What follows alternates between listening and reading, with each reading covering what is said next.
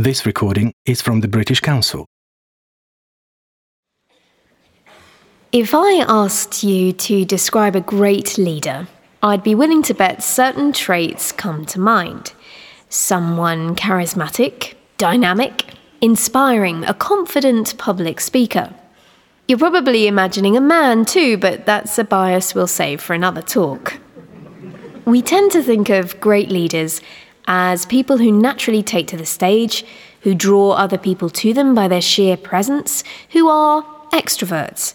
But history has also been transformed by people who don't fit these descriptions. People like Rosa Parks, Eleanor Roosevelt, and Gandhi.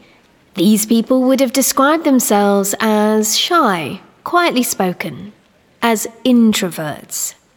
Of course, we're drawn to extroverts. They're usually charming and persuasive, fun to be around.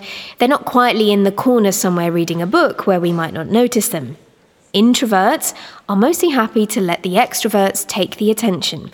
They'd rather not be in the spotlight, they'd rather finish that book. If they become leaders, it's not because they want to be the center of attention, it's because they feel compelled to act. They lead, not because they enjoy giving orders, but because circumstances have put them in a position to make change. If they're the boss, they allow space for the ideas of others to grow because they're not trying to make their mark. An introvert sounds like a pretty good boss, right? You won't need to worry about them stealing your ideas or talking over you in a meeting. Some of our great creators are introverts too. People like the writer J.K. Rowling, the great thinker Darwin, and the designer of the first Apple computer, Steve Wozniak.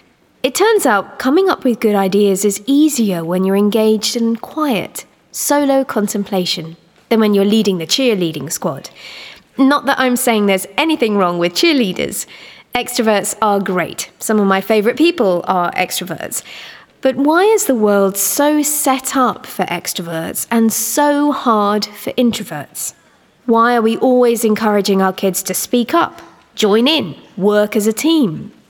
Nowadays, most schools and most workplaces are set up with the extrovert in mind. Children no longer sit in rows in desks, they sit in groups of four or six doing group projects. Even subjects like maths and creative writing are taught with an emphasis on group collaboration, even though most writers sit alone in front of their computer or typewriter with nothing between them and the blank page. A kid who prefers to go off into the corner and work alone starts to look like a problem. What's wrong with Janie? Why isn't she joining in? Studies show teachers think extroverts make better students, even though introverts actually tend to get higher grades. We're telling our introverted kids something is wrong with them, that they need to be more sociable, more outgoing. We're giving them fewer opportunities for the quiet contemplation they need in order to produce the best work and be their best selves. And then at work, we do the same.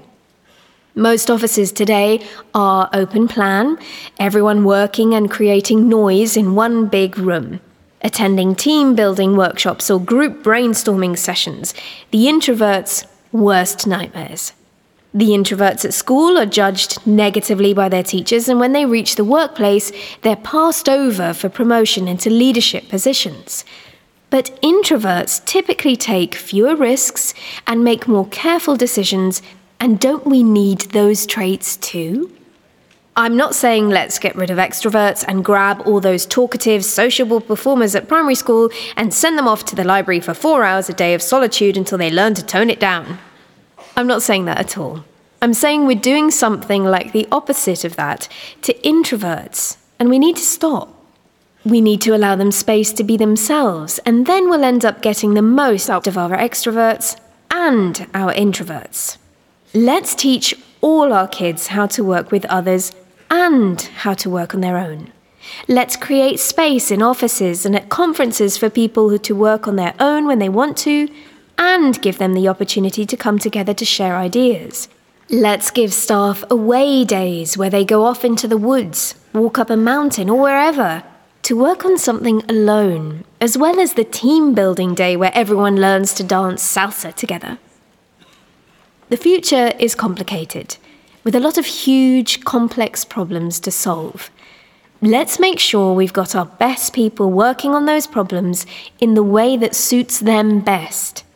And then we've got to make sure we listen to our extroverts and our introverts and everyone who sits somewhere in between on the scale. We're going to need all of them.